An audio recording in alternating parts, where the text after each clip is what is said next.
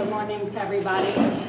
Um, so I really just have to start by saying that I am so uh, just honored and touched to be here. This is a very, very far cry uh, from my normal audience. Uh, when I was talking with this last night about um, with my husband, he said, you know, it's it's close geographically, but very far, um, you know, emotionally or or content-wise. So.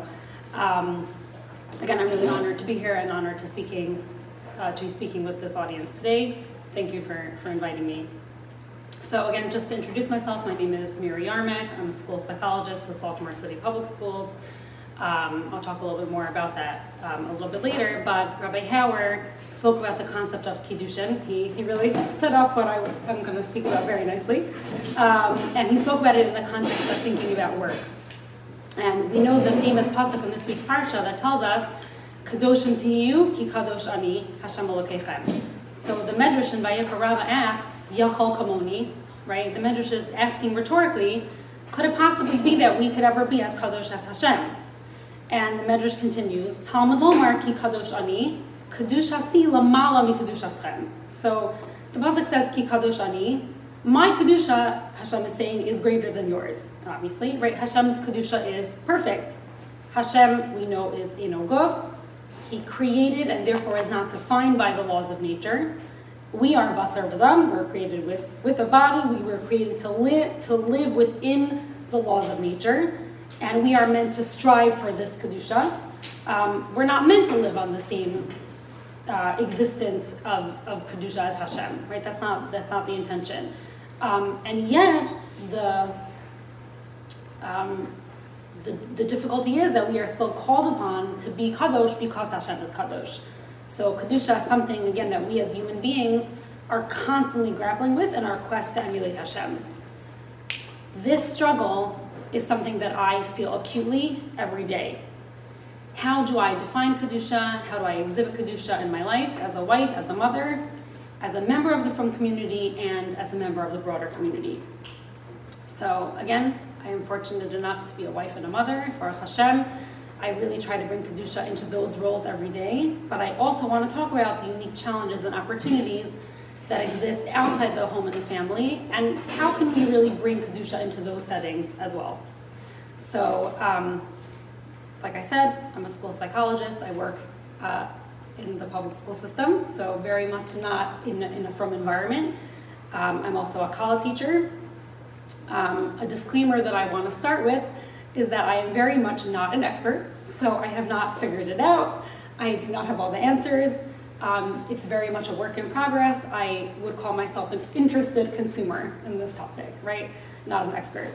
Um, and something to think about as well is that the needs of, of everybody and women in particular really change as life changes, as we're in different life uh, stages.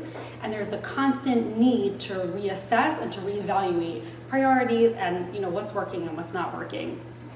And something that's important for, for that process is to really know your strengths, to know your challenges, what's difficult for you. Rabbi Hauer mentioned this as well. What, what are we good at? What are things that we struggle with?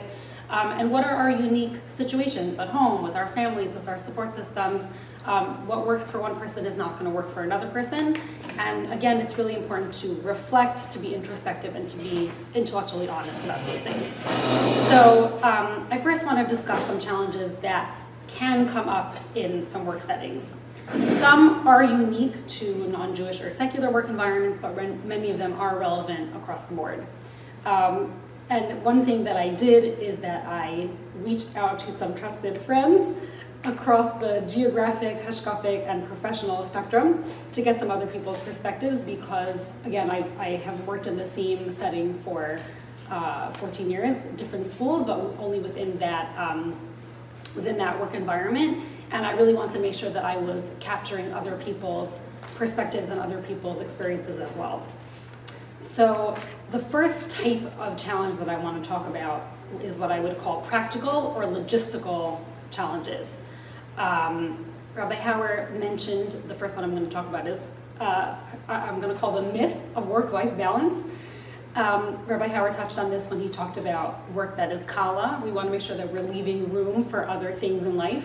So work-life balance is, is a phrase that people throw around. How do we balance the needs of the work that we do have and um, our other needs, our home, the things that we need to do for our family and for our community, and how do we make sure that those things don't infringe on one another? Um, so really just to think about this for a minute, this is a very huge issue that affects people across the board in multiple fields. It is very much brought to the forefront, partially because of COVID, partially because we have changed the way we work with um, tele, you know, telehealth uh, and, and working from home and virtual platforms. So it's really begun a, a national and really a global conversation about what work-life balance could look like. Um, and even professionally, I've actually co-presented on some sessions related to this topic this school year. So this is not an issue that's unique to women. It's not an issue that's unique to from women. It's really something that is kind of in the global consciousness right now. Ms. Norma, can I interrupt? Yeah. Just talk a little louder. Yes, absolutely. Thank you. Is this better? Yeah. Okay. Um, another thing to think about is that sometimes, you know, frum women think that we have the, uh, we're the only ones that have work-life balance issues. That's not the case. Um, I work with a lot of new mothers who are, you know, not Jewish. Um, I work with people who are caring for aging parents, and um, all of those people have issues with work-life balance as well. So um, when, you know, I had, uh, at one of my work settings, I had a, um, the new school psychology interns used to rotate and come to observe the program that I was working with, and my boss at one point said to me, um, you know, Miriam, the, the interns or the, you know, the new employees really seem to like coming to your building. And I told her, well, I think it's because I told them that work-life balance is a myth. Don't think you're gonna have it figured out. You're not gonna have it figured out. It's gonna be something that you're gonna have to grapple with. And I kind of, you know, tell it to them straight. And um, again, people think that there's this level that they're going to reach that they have figured everything out and things are going to magically be balanced and that's not the case right? There's some days uh, if things are going on at home if there's a, a baby that's homesick if it's yontif if it's yontif if there's a simcha your mind is going to be dealing with those things. There's going to be more time and energy spent in that. If you have a report due if you have a presentation due then your your mind is going to be you know dealing with that. So the the idea that things are always going to be perfectly balanced is just not um, it's setting ourselves up to to, uh, it's not realistic and it's setting ourselves up to not be, um, to feel like we're, we're failing in that way. So another thing to think about is the ability to work from home, taking work home, having less hours, versus working longer hours away from home, um, you know, which is better. So there's really no right or wrong answer. Um, working at home, Rabbi Hauer uh, talked about this as well, working at home might mean that you're not as present. If you are able to leave work early, but you have things to do at home, you're not as present, your, your mind is focused on those things, versus um, if you have to be away from your home for longer hours, then you're physically not present. So again, just some things to think about. Um, there are more options and more flexibility in some, in some fields, in some work settings, that really didn't used to have that flexibility. And again, some of that is due to the pandemic.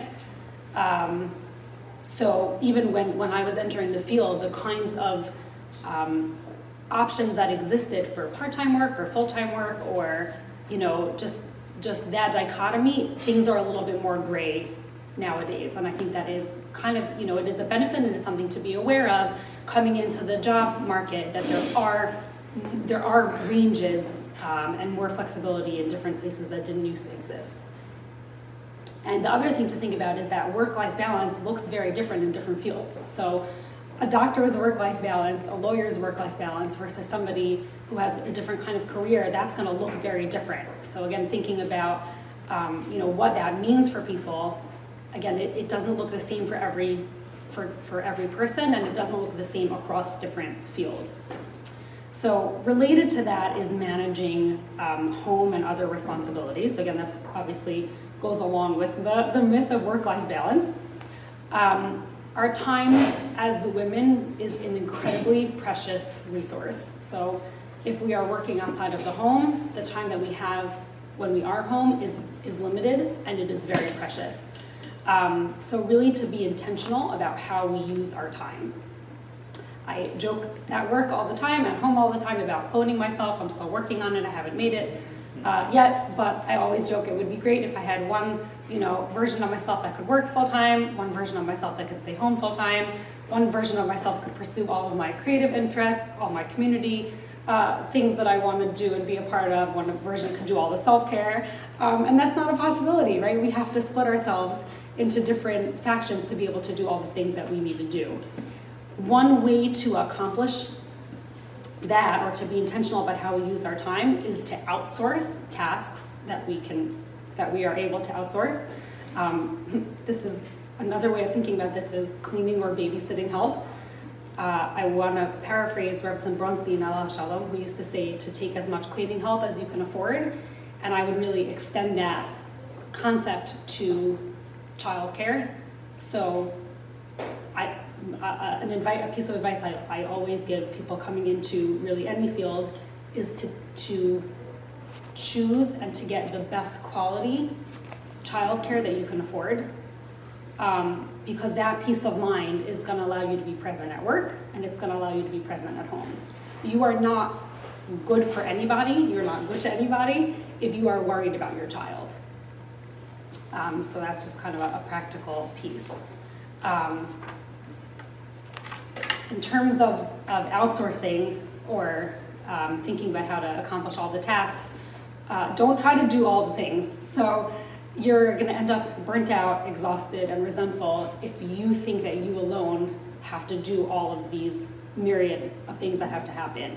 Um, just a personal example, carpool doesn't really resonate with me, so I have outsourced carpool as often as I have been able to do that, but something that I very much like to do um, is to like chaperone school, my kids' school trips when, when possible. It's not always possible, but I try to do that if I can.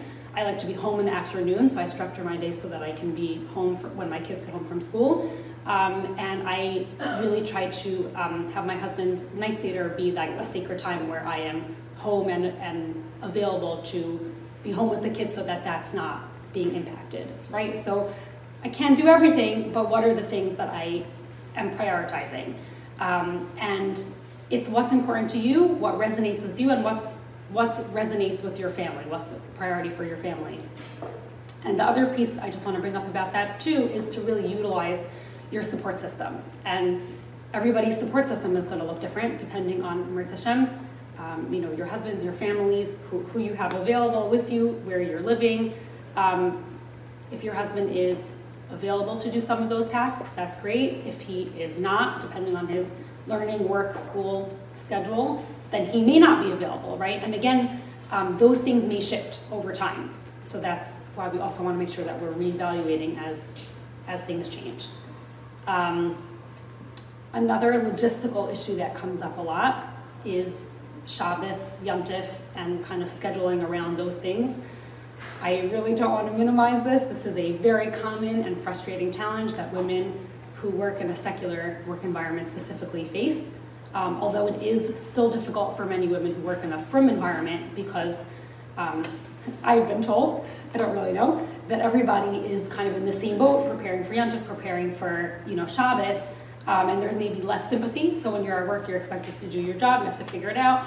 Uh, versus, I know when you know when I my coworkers know that I am preparing for for a holiday, they're very in awe of the amount of things that that I have to do. So in that way, um, it's challenging for everybody.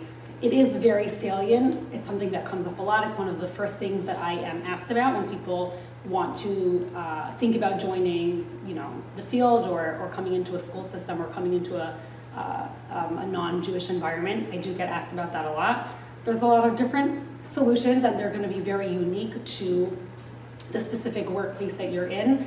Again, just a lot of variability. There's different settings, different bosses feel differently about different things. We could like, have a whole session just about how to navigate and negotiate conversations around Shabbos and Yantif and leaving early, etc. Um, there's different policies, but I, I really want to stress um, not to take advantage of that. So if you are you know, given some kind of leeway, yes, religious leave, like we, we it's the law, we have to be given um, that leave, but I, I always feel like if I am given some leeway, I want to give it back to my workplace. I want to, I want my bosses to know that I appreciate the leeway that they're giving me. Um, there's been some very public times where I've had to exit meetings on Friday afternoons or, you know, um, missing things because of um, especially at the beginning of the year. It's like, oh, I'll- I'm going to be out again on Wednesday. Oh, I'm going to be out again on Wednesday. You won't see me for a whole bunch of Wednesdays.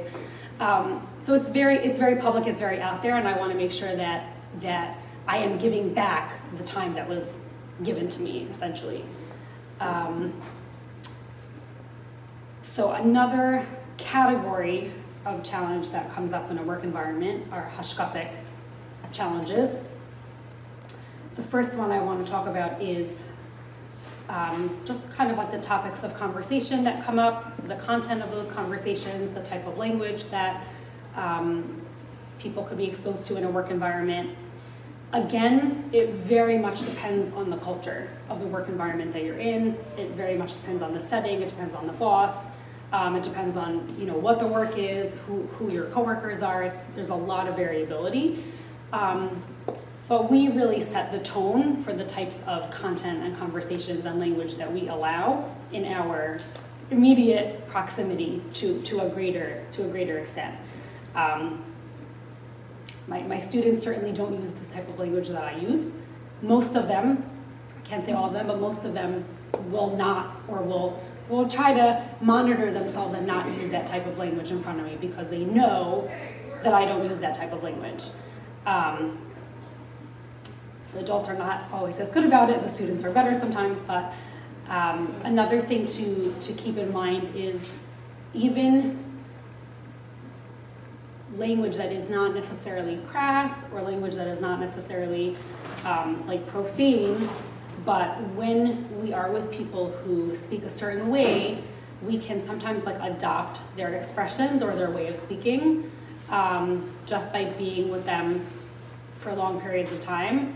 And it's really something that we want to try to be machazik ourselves in that area. So like if there's an erosion, we want to be aware of it, we want to be honest about it, and we want to try to put things in place so that we are um, adding chizuk in that area specifically um, in, the, in the area of speech.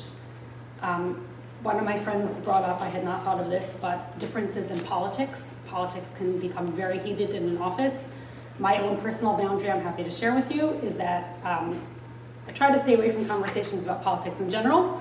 They don't usually end well, but I will not ever discuss um, politics related to Israel or related to Holocaust issues. I won't discuss them um, because they just don't. They don't. Uh, it doesn't. It doesn't go well for me. So I have told you know even when people try to engage me in conversations about those things, I say you know what I have a policy that I really don't. I won't engage in this in this conversation. So respectfully, I'm gonna just kind of bow out of that discussion.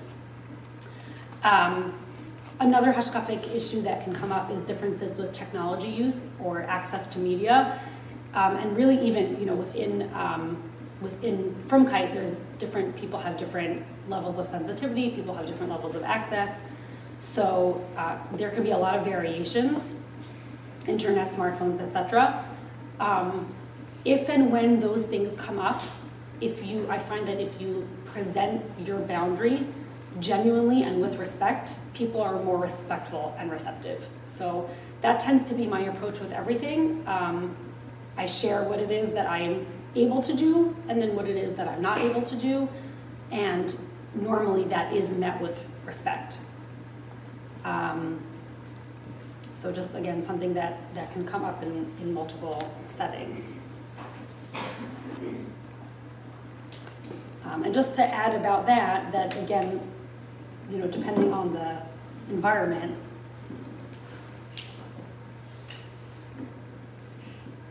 sorry, um, depending on the environment, there's the, the, the expectations for use of technology are going to be different depending on the environment that you work. Um, you don't always know those things going into it. So just again, having a, a plan and being flexible and being able to reevaluate is going to be important. Um, the third hashkafic issue I want to discuss is um, tznius issues, issues of relating to the opposite gender, um, uh, you know, nigia, things like that. Um, again, really, just to stress that the norms for these kinds of things vary very greatly depending on the type of work that you do, the setting. Um, some of those issues have been improved or, or made a little less problematic because of COVID. Um, and also because of just some things that are going on in the, in the world at large. So there's a little bit more awareness of, you know, maybe avoiding physical touch. So that has, has worked in our favor, I would say. Um, either way, like Rabbi Hauer mentioned, the norms for these type of, um, you know, relationships between coworkers and the way people conduct themselves, they're drastically different in our community. So no matter no matter what the norms are in your specific work environment, um, what what we are used to is going to look incredibly different than the the workplace. Um, so some things to think about are the use of names, like how do you address colleagues? Do you use last names? Um, do you use you know nicknames? Do you use your, your full name? Um, I'm just gonna hold this, I think. So for me, uh, you know, I, I go by Miri, that's my name. My legal name is Miriam. At work, I go by Miriam. I like that it is a different name that I use in the community versus the name that I use at work. Some people have English names, they use the, you know, the English names at work. Uh, again, for me, um, I actually love that my legal name is a Jewish name because I am very proud of being Jewish. I don't want anyone to forget that I'm Jewish. Um, so I feel like it puts me very front and center uh, when people refer to me by, by that name. That's, that's my name, that's who I am, that's my identity.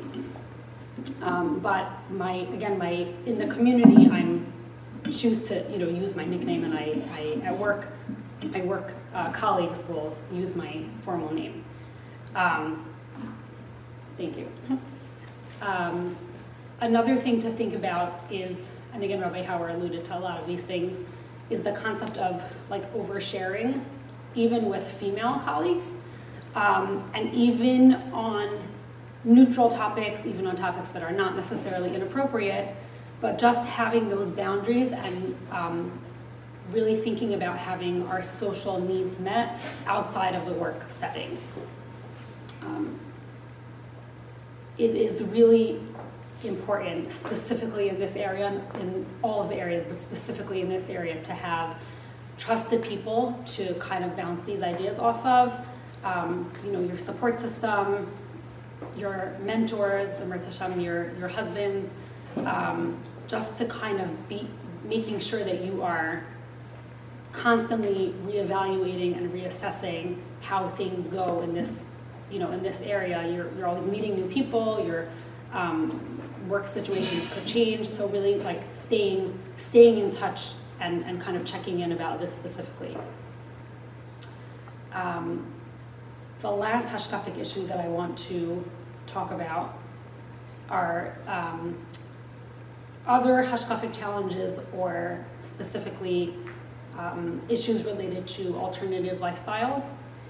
Um, this is an issue that is extremely, extremely prevalent in secular workplaces. It comes up in a lot of expected ways and a lot of unexpected ways. Um, and it's kind of just becoming more, uh, more prevalent and more um, in, in, it's coming up in a lot of different ways in a lot of different workplaces. So what I would say about that is really that there needs to be a plan or kind of an expectation that you're going to confront it. So thinking that, um, well, you know, I, I, I'm going to be in XYZ environment, I probably won't have to deal with that in that setting. That's unrealistic. Um, it's going to come up. It's going to come up. So having a, like I said, a plan or just expecting to confront it um, is something that you really need to think about in advance. I am asked about it directly by colleagues. I had a, uh, a situation once where I was in one of my schools and I was asked by um, my Catholic and Muslim coworkers specifically how I work with, with students that have these needs. Um, and they wanted to know as a person of faith how I addressed it. So again, it is something that, that is gonna come up for you depending, it's gonna look different depending on where you are. but making sure that you are checking in, again, with Rabbanim, with mentors, um, about how to, how to address coworkers directly this topic is just something that, that needs to be addressed.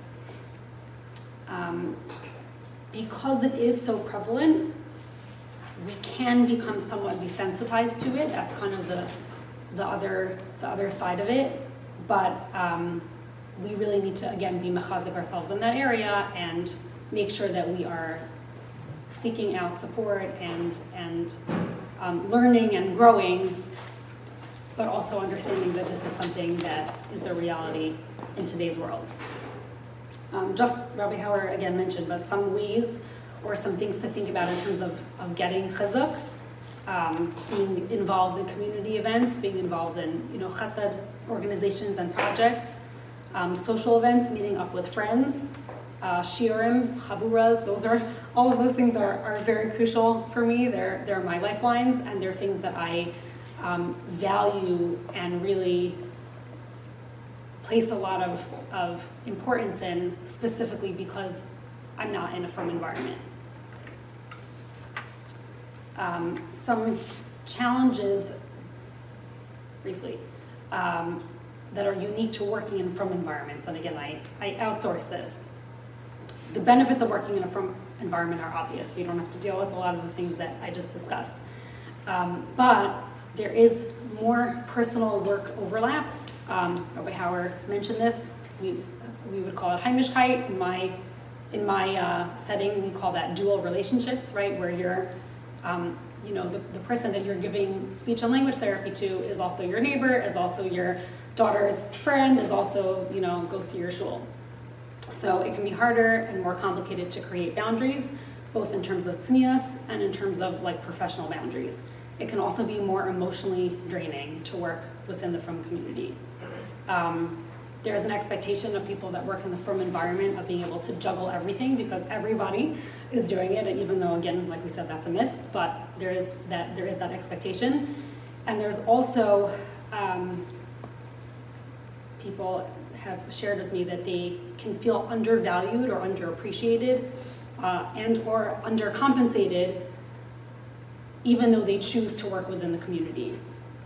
Um, there's a specific challenge of women in teaching um, in terms of their compensation. This got a lot, a lot of attention recently. Um, it's beyond the scope of this discussion, but just something to think about, you know, um, about working in frum community that it does come with its own set of challenges.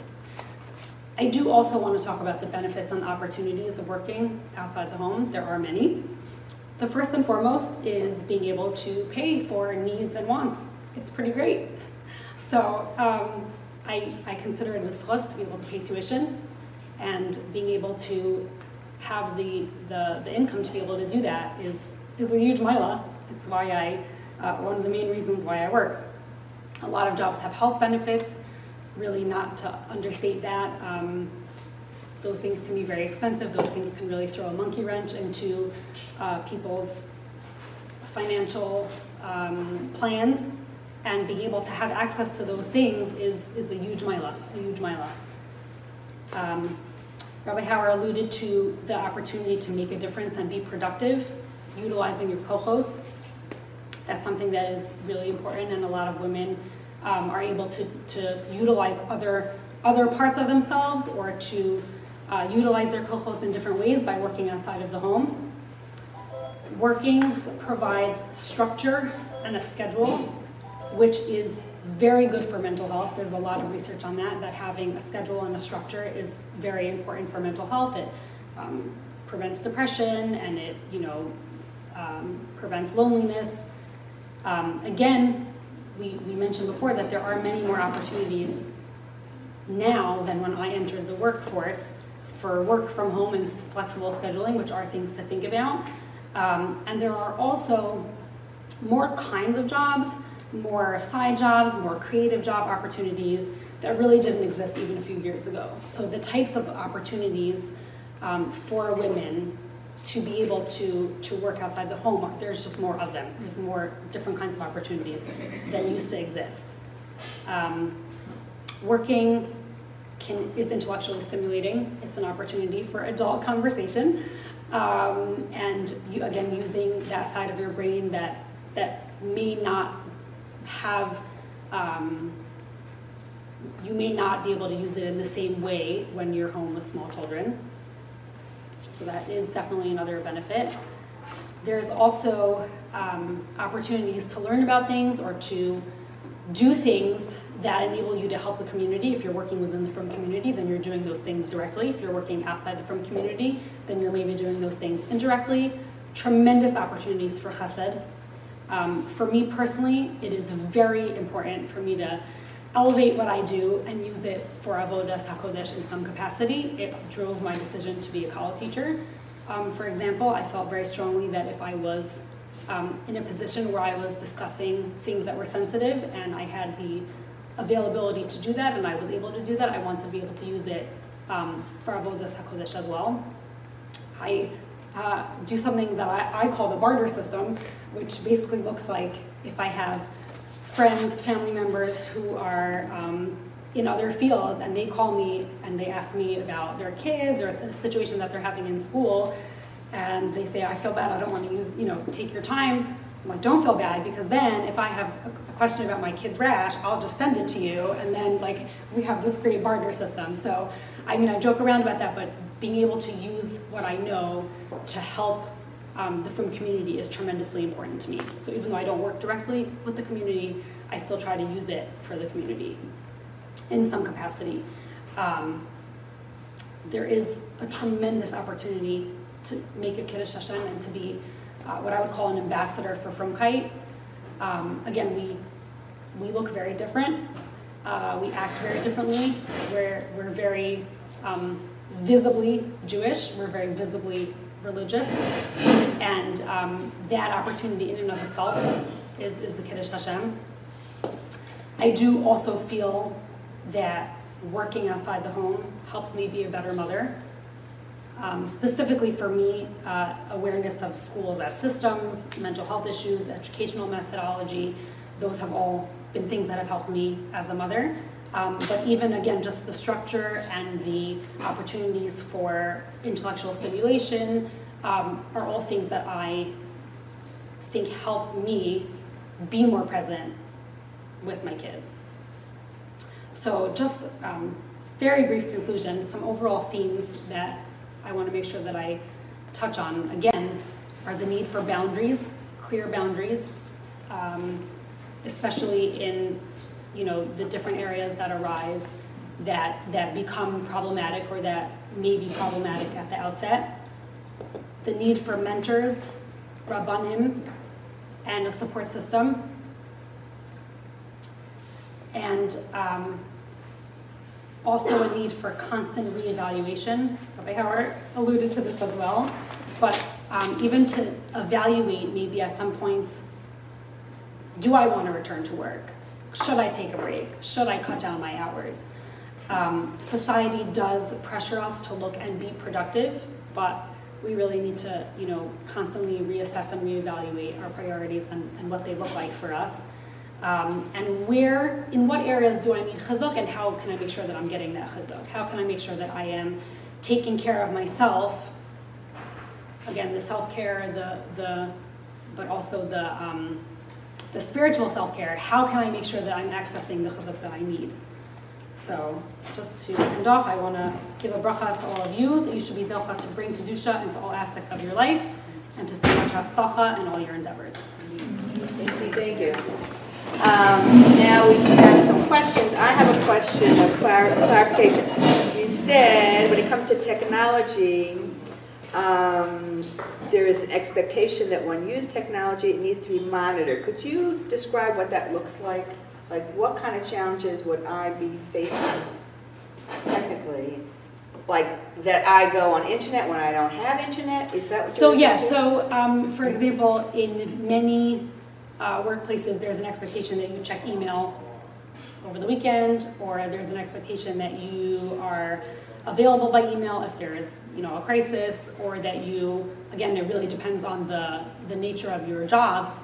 Um, people have, have had some creative workarounds for those things. I know during virtual learning, there were um, people that did you know, they, they did their sessions from their cars.